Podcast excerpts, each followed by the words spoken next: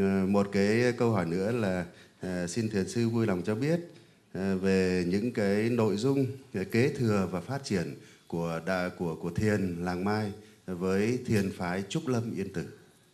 Một số nội dung kế thừa phát triển.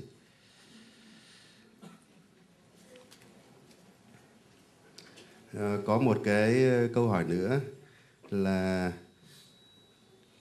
Ờ, trong lịch sử dân tộc Việt Nam thì Phật giáo đã từng có những đóng góp đáng kể ờ, tạo nên sắc thái đặc biệt cho nền văn hóa Việt Nam. Ờ, vậy theo thiền sư trong thời hiện đại, Phật giáo có thể có những đóng góp gì cho sự phát triển của dân tộc? Dạ. Thì câu này chúng tôi vừa qua cũng được đã đã được nghe một chút. Có một câu hỏi nữa là chúng tôi biết ở trong cái buổi thuyết trình tại phân viện của Học viện Hành chính Quốc gia tại thành phố Hồ Chí Minh thì thiền sư cho rằng chính trị và tôn giáo là hai lĩnh vực khác nhau. À, nhưng cả hai đều có chung là sự hiện diện của đạo đức. À, theo thiền sư thì tôn giáo cũng như chính trị mà không có đạo đức thì đều phá sản.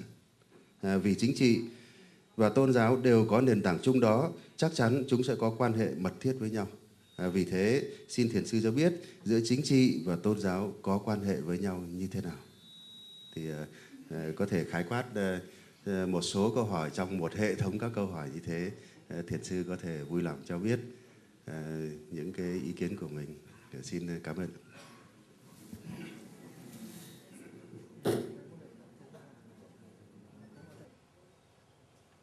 Tôi thấy rằng là đạo Phật đó, nó có một cái yếu tố rất là quý.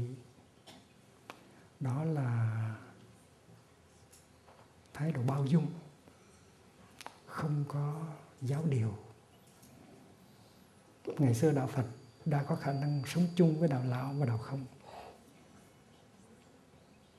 Và chắc chắn ngày hôm nay đạo phật có thể sống chung với marxist. Không có khó khăn gì hết. Ngày hôm qua tôi đã nói rằng những thế hệ của phật tử là sự tiếp nối của tự giác đạo phật và những những thế hệ sau này à, theo đạo Phật phải đưa Đức Thích Ca đi xa hơn. Phải khai triển cái tự giác của Đức Thích Ca để cho cái tự giác đó luôn luôn có thể thích ứng được và phục vụ được cho con người đương đại. Thì những người Marxist cũng vậy.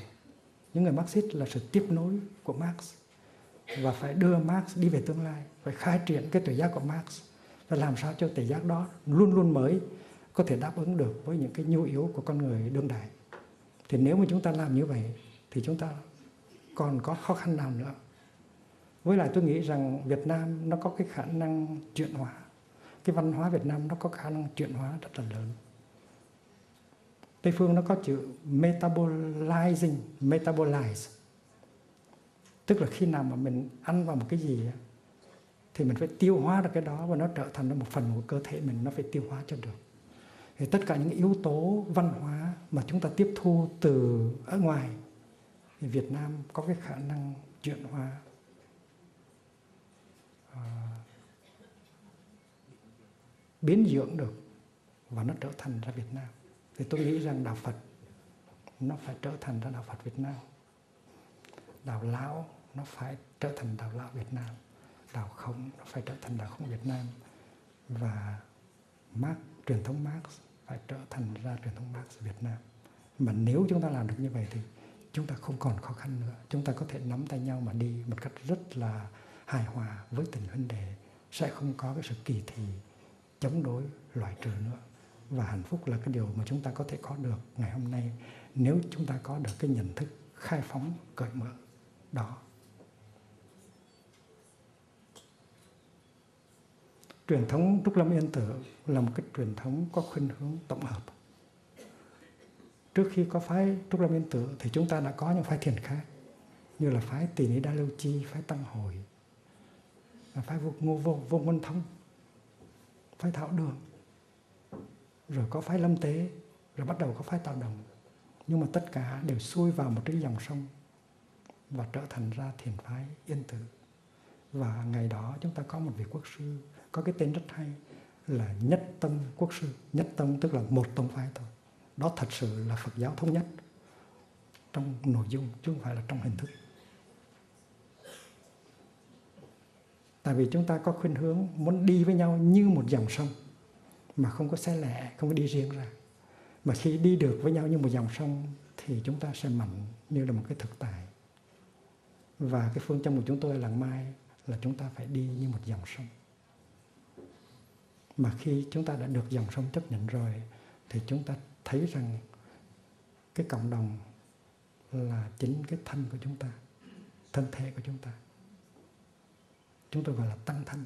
Tăng tức là đoàn thể. Chữ tăng nó không có nghĩa là người xuất gia đâu. Chữ tăng vốn là chữ sangha sangha và tiếng phạn nó chỉ có nghĩa là đoàn thể thôi. Và đoàn thể của phật đó đoàn thể mà tổ chức tu theo đạo phật đó thì gọi là tứ chúng tức là four four sangha nó có bốn yếu tố. Tức là xuất gia nam, xuất gia nữ tài gia nam tài gia nữ. Cái đó gọi là tứ chúng four four sangha vậy thì khi mà mình gia nhập vào trong một cái đoàn thể tu học rồi á, thì cái đoàn thể đó nó trở thành ra cái hình hài của mình, cái tăng thân của mình. Là sangha body, tăng thân. Cũng vậy, khi mà mình đã có tình huynh đệ rồi, thì người nào cũng là thân thể của mình hết và mình thấy được cái nỗi khổ niềm đau của họ chính là nỗi khổ niềm đau của mình. Những khó khăn của họ là những khó khăn của mình. Và khi thấy được như vậy rồi thì sẽ không còn có cái cá nhân chủ nghĩa, sẽ không còn cái chuyện đi tìm hạnh phúc riêng, có những giấc mơ riêng. Tại vì chúng ta có một giấc mơ chung. Và vì vậy cho nên Trúc Lâm Yên Tử là một cái thiền phái, nó có khuynh hướng ôm lấy tất cả mọi truyền thống và cái thiền phái Trúc Lâm Yên Tử đó nó có tính cách nhập thế vào đời chứ không phải là đứng ra ngoài cuộc đời. Chúng ta hãy tưởng tượng ông vua con tức là vua ờ, ờ, uh, uh, anh tông ngồi trên ngai ngồi trên ngồi trên ngồi trên uh, ngai vàng để trị nước. Vậy thì khi mà mình gia nhập vào trong một cái đoàn thể tu học rồi á thì cái đoàn thể đó nó trở thành cái hình hài của mình, cái tăng thân của mình. Là sangha body tăng thân. Cũng vậy, khi mà mình đã có tình vấn đề rồi, thì người nào cũng là thân thể của mình hết. Và mình thấy được cái nỗi khổ niềm đau của họ chính là nỗi khổ niềm đau của mình. Những khó khăn của họ là những khó khăn của mình. Và khi thấy được như vậy rồi, thì sẽ không còn có cái cá nhân chủ nghĩa, sẽ không còn cái chuyện đi tìm hạnh phúc riêng, có những giấc mơ riêng tại vì chúng ta có một giấc mơ chung. Và vì vậy cho nên Trúc Lâm Yên Tử là một cái thiền phái nó có khuynh hướng ôm lấy tất cả mọi truyền thống. Và cái thiền phái Trúc Lâm Yên Tử đó nó có tính cách nhập thế vào đời chứ không phải là đứng ra ngoài cuộc đời.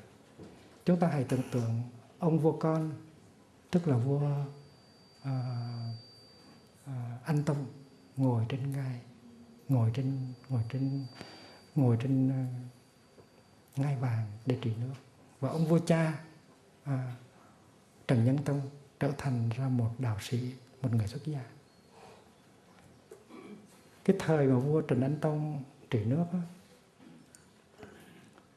thì thỉnh thoảng vua có mời các thầy và trong đó có chính vua Trần Anh Tông tới để thuyết pháp để tổ chức lễ quý y à, truyền giới cho các quan trong triều. Và trong cái thời đại đại đó, đó thì vua Trần Nhân Tông đã trở thành ra Trúc Lâm Đại Sĩ tức là một ông thầy tu rồi. Đi chân đất thôi không có đi xe nữa không có đi ngựa nữa.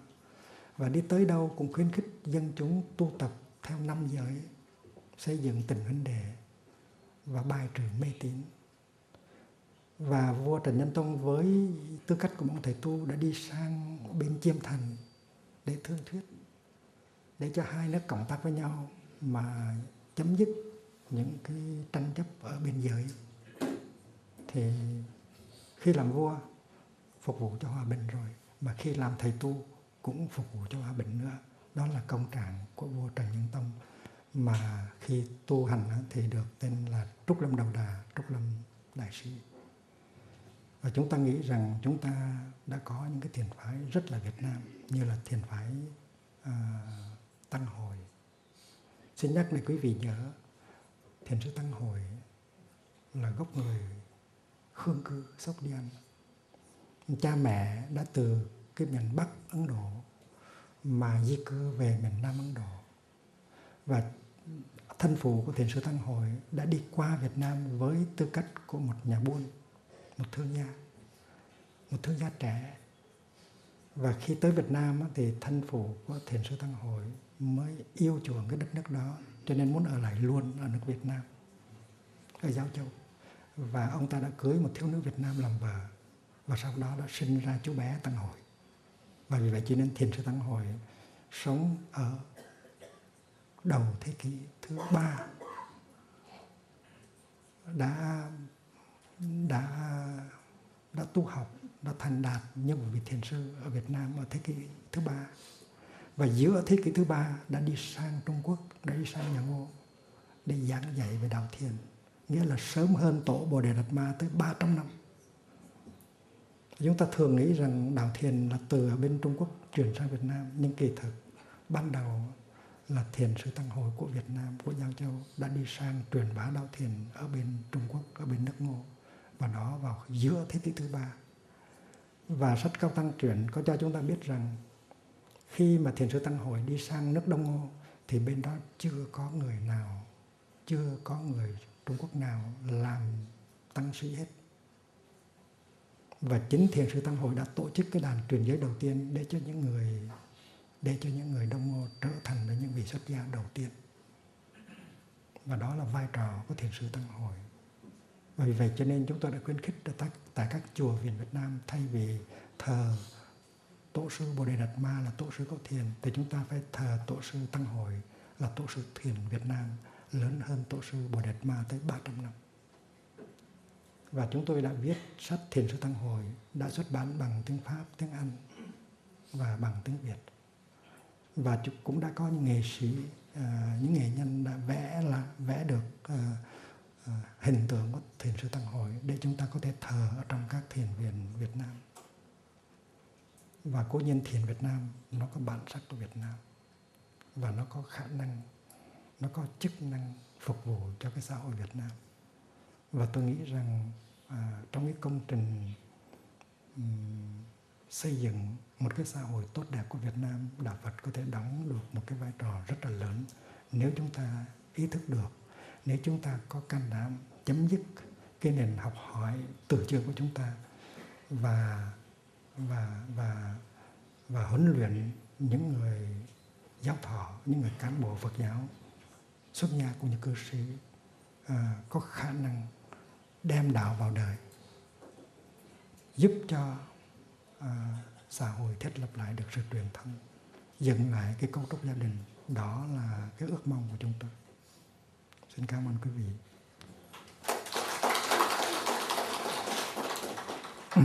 Các thầy và các sư cô sẽ hiến tặng à, quý vị bài à, thiền sư tăng hội, thiền sư tăng hội bằng tiếng việt. Các thầy, các sư cô biết thuộc không?